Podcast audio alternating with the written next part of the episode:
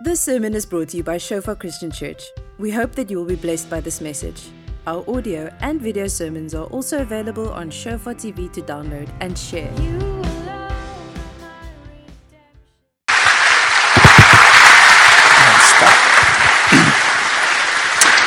So, Father, we just thank you for your work.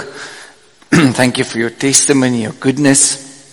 Thank you for your completed healing in Uncle John's life. Thank you, Lord, for the testimony that so many will come to know you and that you are working in all of our lives. And we just bless you for your faithfulness. We bless you for answered prayer, not because we deserve it or earn it, but because you are God.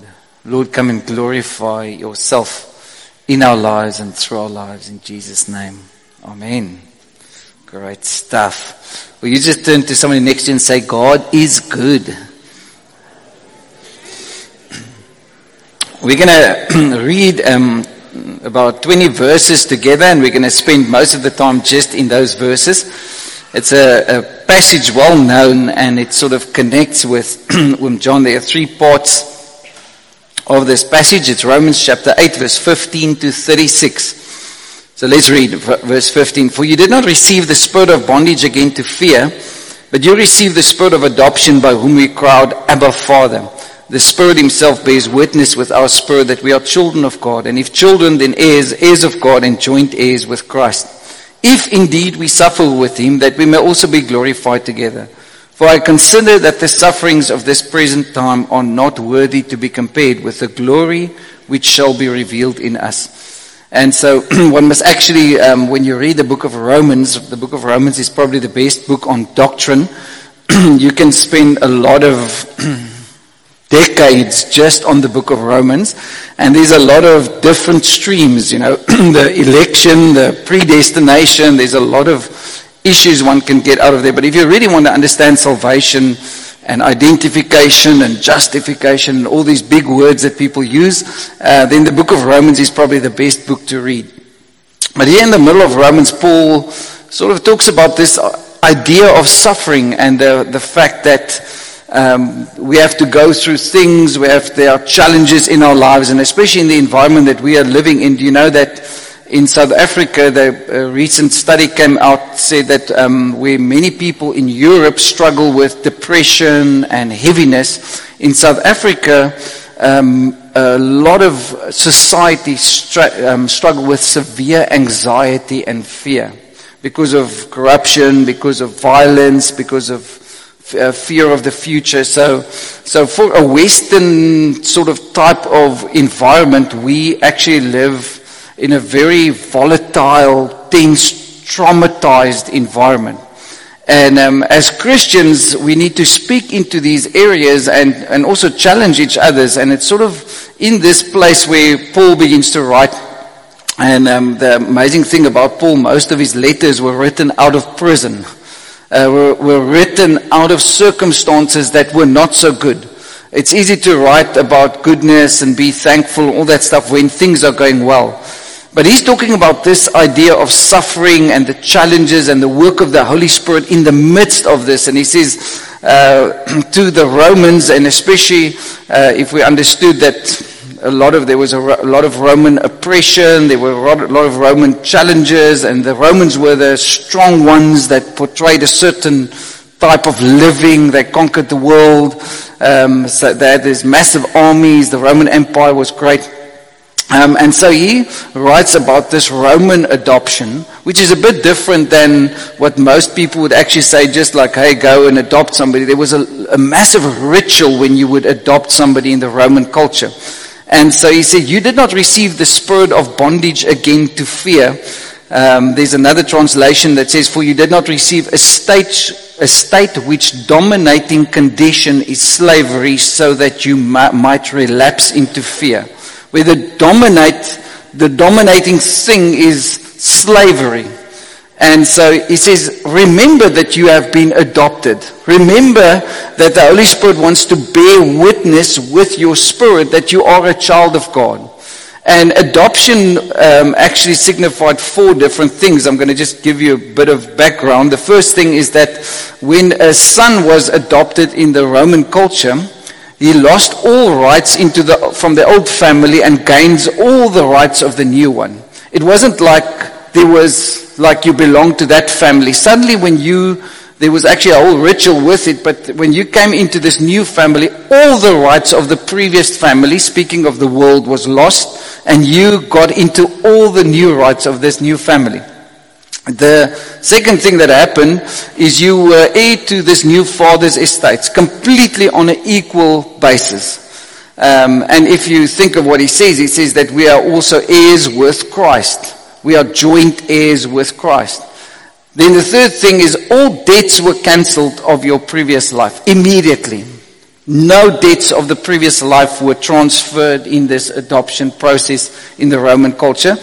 And then also the law actually determined that you were a complete new son, as if you were actually a son born of blood or a daughter born of blood into that family. There was actually really nothing that would refer back to the old life. So it was a very, very powerful thing that Paul is writing about. He says, remember, you were adopted into this family. And this, the Holy Spirit's work in our lives, especially in times when there are slavery and people people are in fear or there's a lot of anxiety is to remind us that we have been adopted out of this world into this new family, the family of God, into this place of being joint heirs with Christ. And so it was nothing really about deserving or earning it. It wasn't because of good works. It was simply a choice of the Father that I'm going to adopt this son from this life and give him a complete new life.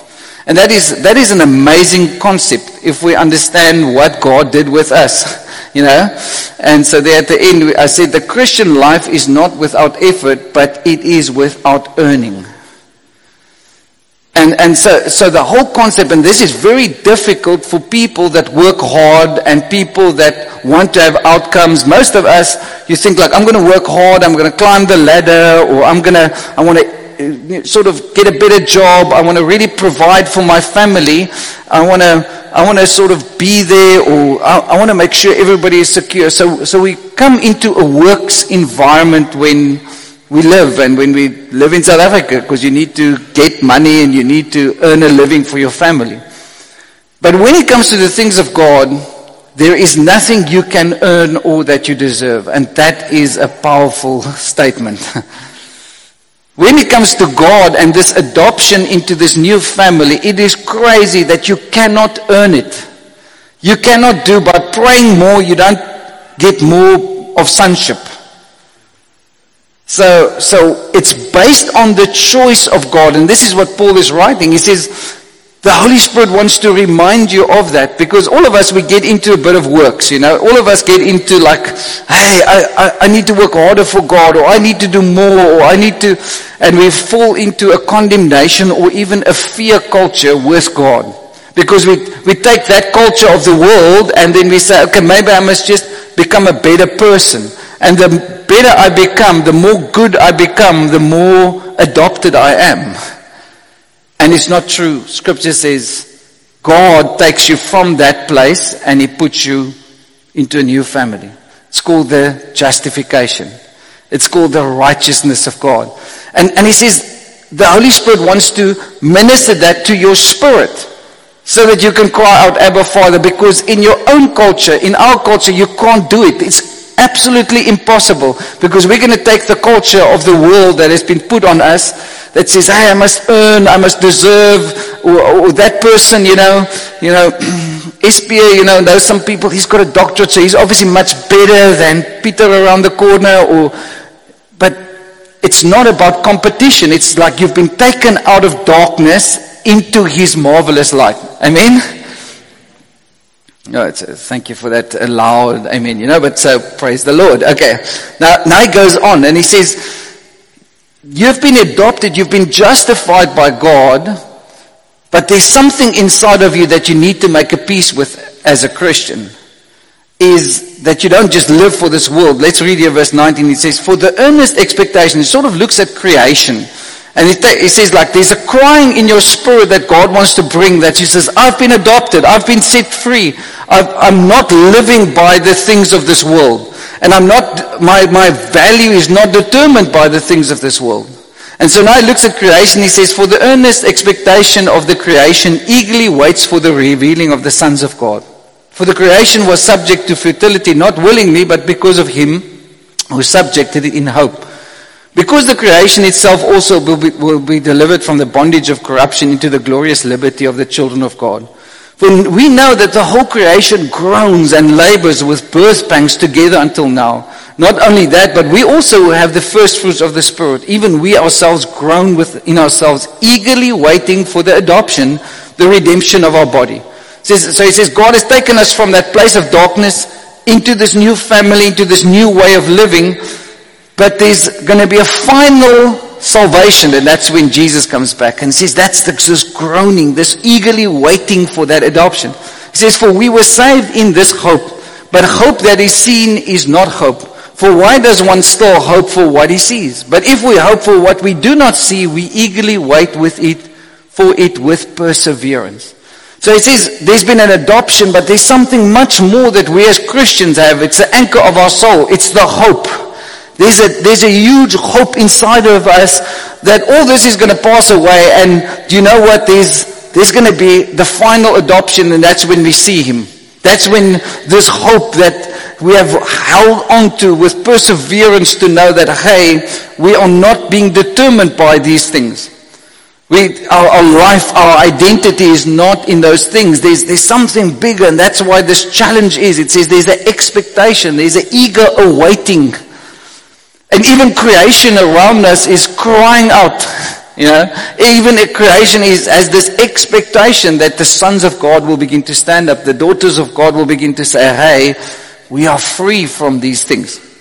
And so that hope is so deep because it talks about this thing, it's called the glorious hope.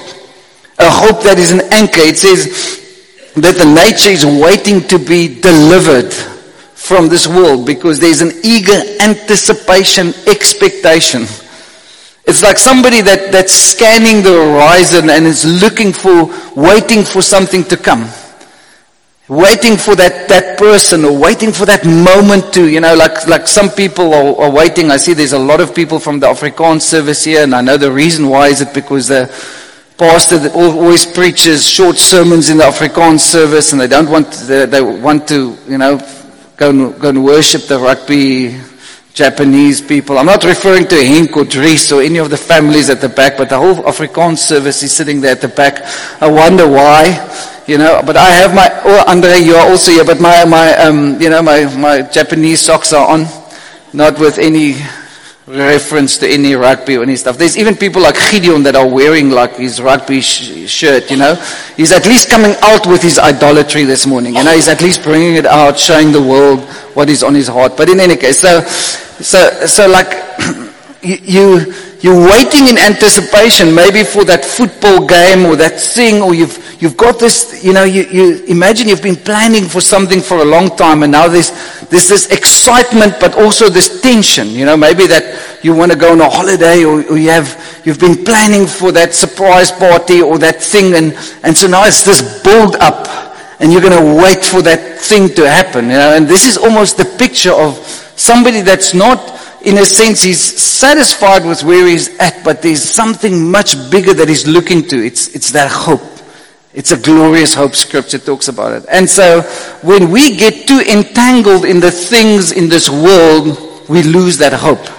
When the depression and anxiety takes over, we actually exchange for another spirit than the Holy Spirit. And that is what, what Paul is writing about. We believe it's Paul.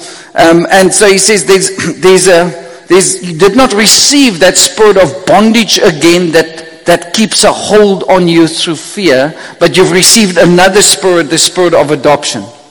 And you and I must know that there are two spirits at work in our lives. The one is the Holy Spirit that wants to say, hey, you're not from this world, you are free. There's an anticipation of things to come. There's a deeper hope that you live for, even if you go through tough times. Even if you, if you are diagnosed with cancer and suddenly you don't realize like what's happening. I must really commend on John, you know, visiting him a couple of times just always says, I believe God is going to heal me. I believe that's what scripture is going to say. And I believe that is what scripture is saying, you know. And a couple of times when Eugene and I would pray for him or go and visit him, then every time we came out there with just so much more faith. Says God, what, what if I would get that diagnosis tomorrow? How would I change my life or would I really start to believe scripture? Because when, hey, when we go through tough times, that's really when our faith is tested, eh? that's really when, when suddenly you realize like, wow, what, what, what am I saying about eternity? Because God has written eternity in my heart, but, but now it's tested. The cookie hits the fan, or what is, what hits the fan? Or the rubber meets the road. What, what hits the fan? I don't know what hits the fan. But if something hits the fan and it's fanny all over, you know, you know it's smudgy all over, you realize like, hey, this is not good stuff, you know. What, the pawpaw, the pawpaw, it's the fan. I've got it, I've got it. Thank you for helping me. Um, Yanni, these other people, I don't know. You know, they're making me suffer here. Cookie it's the fan, Popo it's the fan, whatever. But so, we were driving in the Ukraine. I told the, the students last week, we were driving in the Ukraine and now we're going in this pastor, these Russian pastors. I don't know why they drive like that, but their driving make, makes you get closer to Jesus. Okay, so now we're driving one night and we're all tired and all the family is there. We've been the whole day and this one kid decides he's going to minister. But now he's sitting next to me. He's about, I think, nine years old, and he just ministers all over me with all the marshmallows and all the sweets and everything he ate. Because while we were busy braaiing, he was thinking like this is his opportunity to cement, you know, all the sweets that he didn't get in the week. So he was just ministering all over my shoes, all over that, you know, it was this smell and you think like, oh, okay, there's more that hit the fan now. But in any case, I don't know why I'm t- telling that. But so, so sometimes life gets messy, you know. Sometimes, you know, especially those people who have got kids, you know, when you just want to put your best foot forward and then, uh, you know. But we have a hope that they grow up, I mean, and then they pay back. Hallelujah, okay? When they earn money one day. So there's a liberation, there's a renovation, there's a recreation. So the Christian is not waiting for death, the Christian is waiting for life because we're committed to life. And, and it is so easy to exchange this fear, to let, let the spirit of bondage again to fear grip you. And just slowly creeps up on you. And sometimes it's very small fears, sometimes it's huge fears.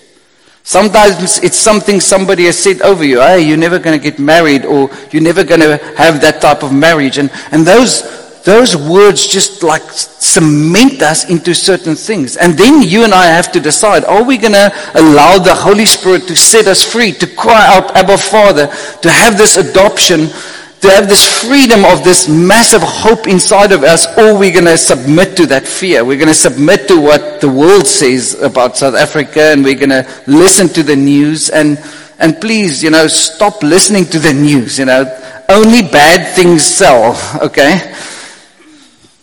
How many clicks they get and all that stuff. So then people start talking about, oh, this, did, did, you hear about this? And did you hear about this? And did you hear about this? And, and eventually we begin to submit to that spirit of fear.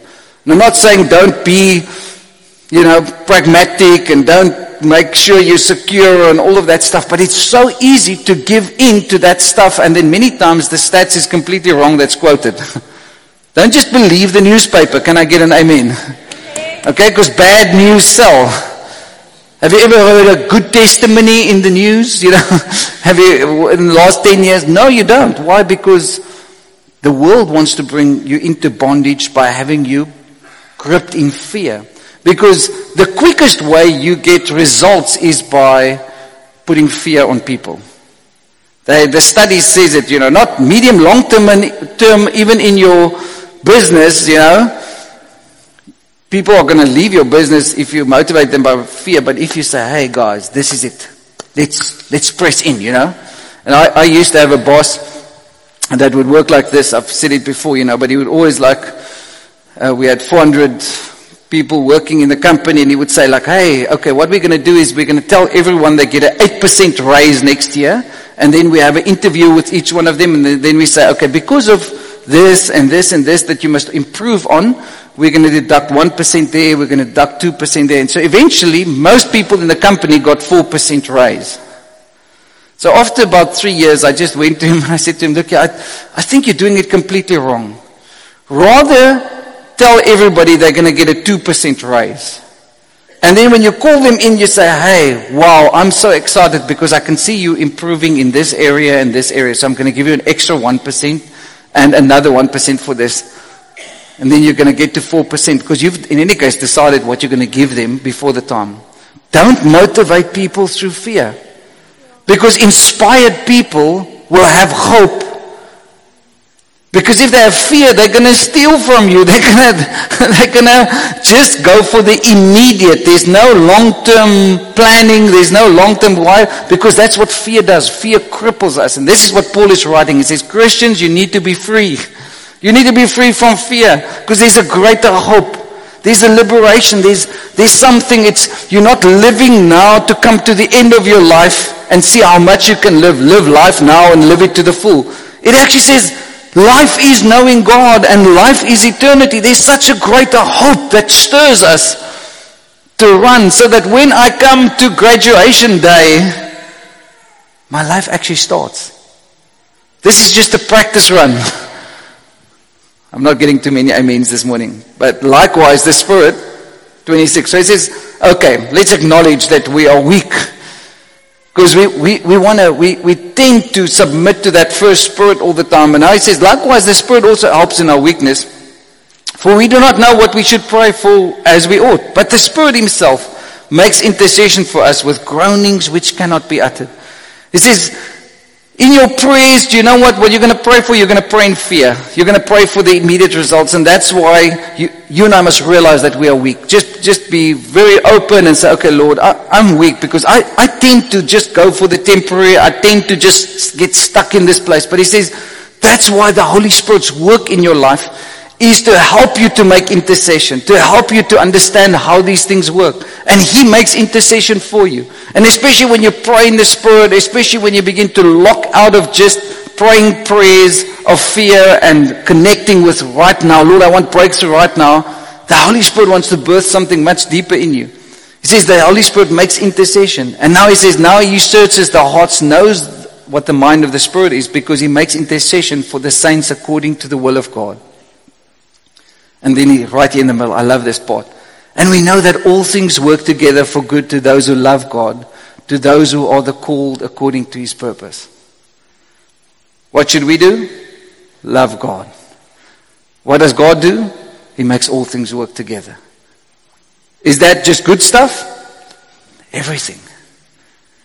Whether I get bad news or whatever I'm diagnosed with or whatever, if I have this preoccupation with this hope and what God is doing in my life, do you know what's going to happen? I'm going to say, God, I trust you.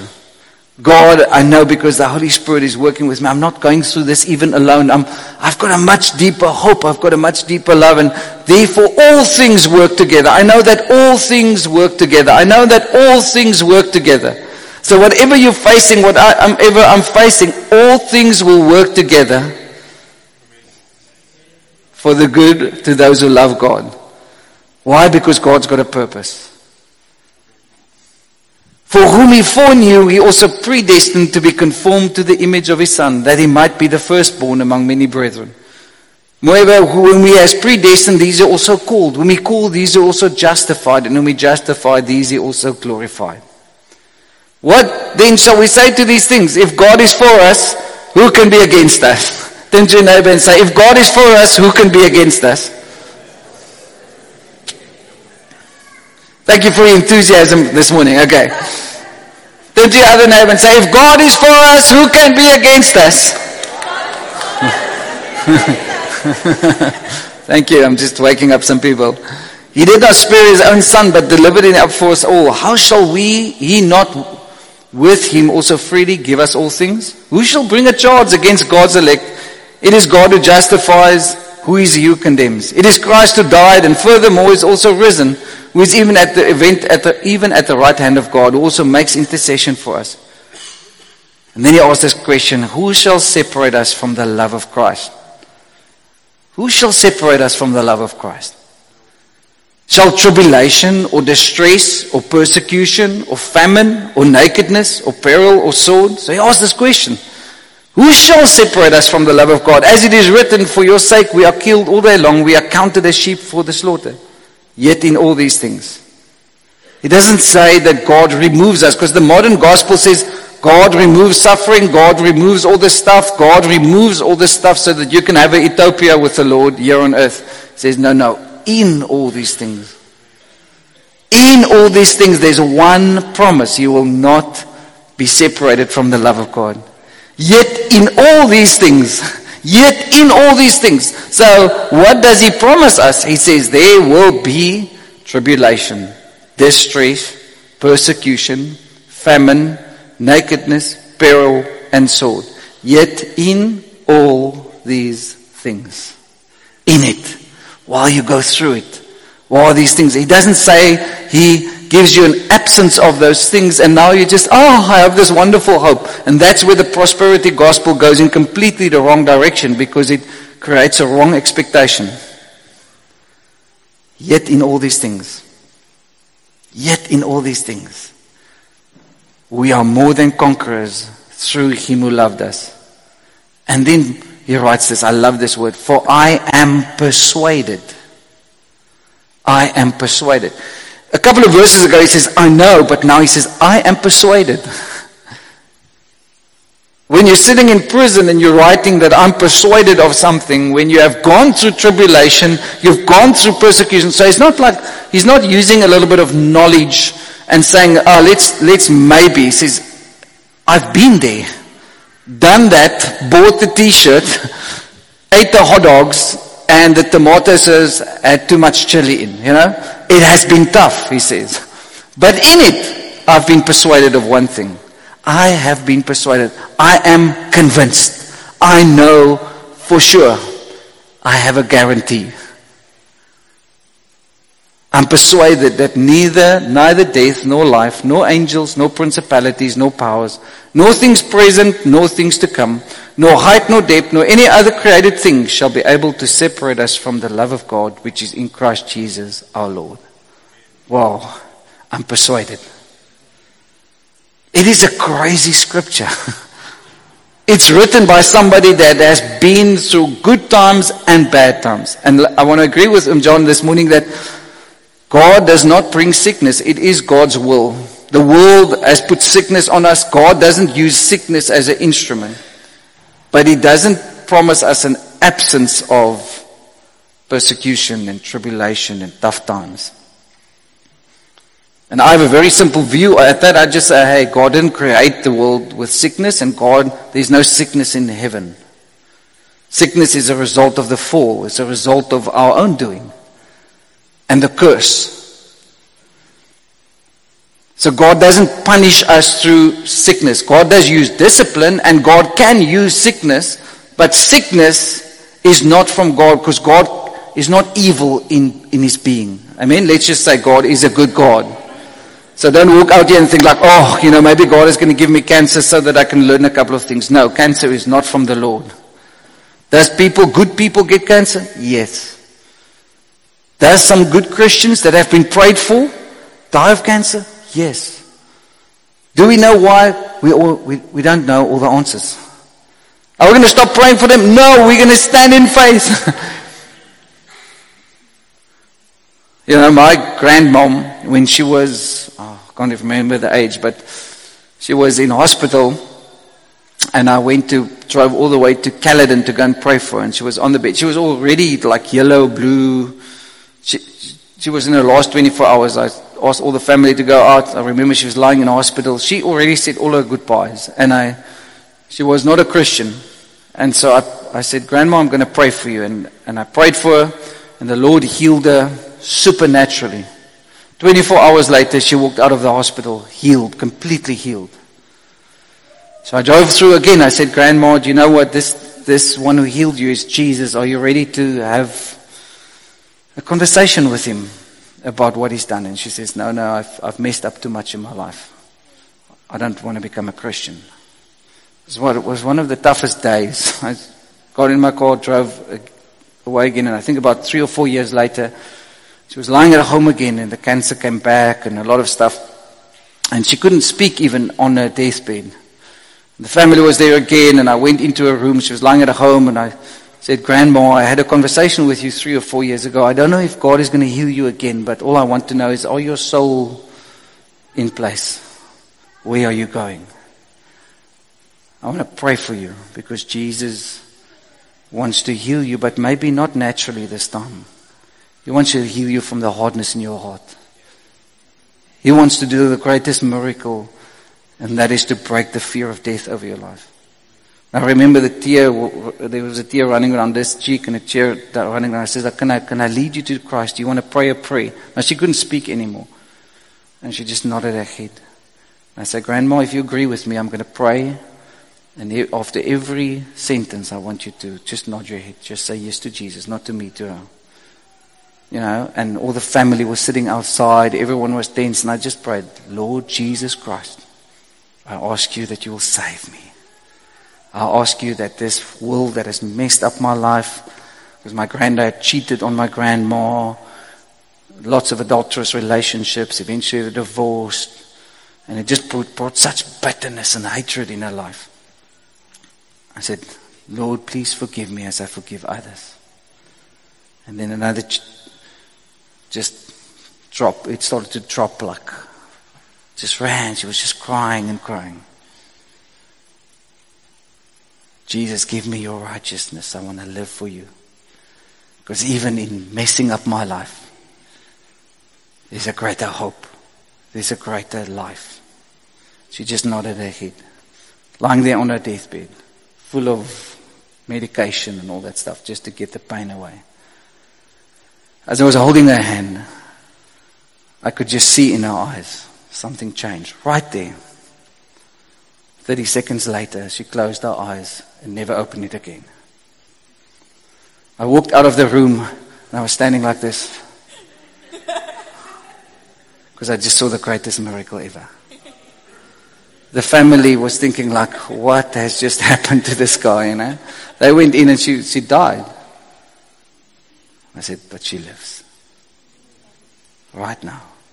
And there I realized it's not too late for God to intervene. It's never too late. But don't wait for that day. And this is what he's writing. He says, whatever you're going through, nothing will be able to separate you from the love of God. God will work all things together. There's just one little thing in there that I cannot read. There is one thing that can separate you from the love of God, and that's your past. There's nothing present or nothing in the future.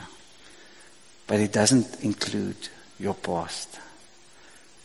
And that's why we need to forgive. That's why we need to learn to live with soft hearts.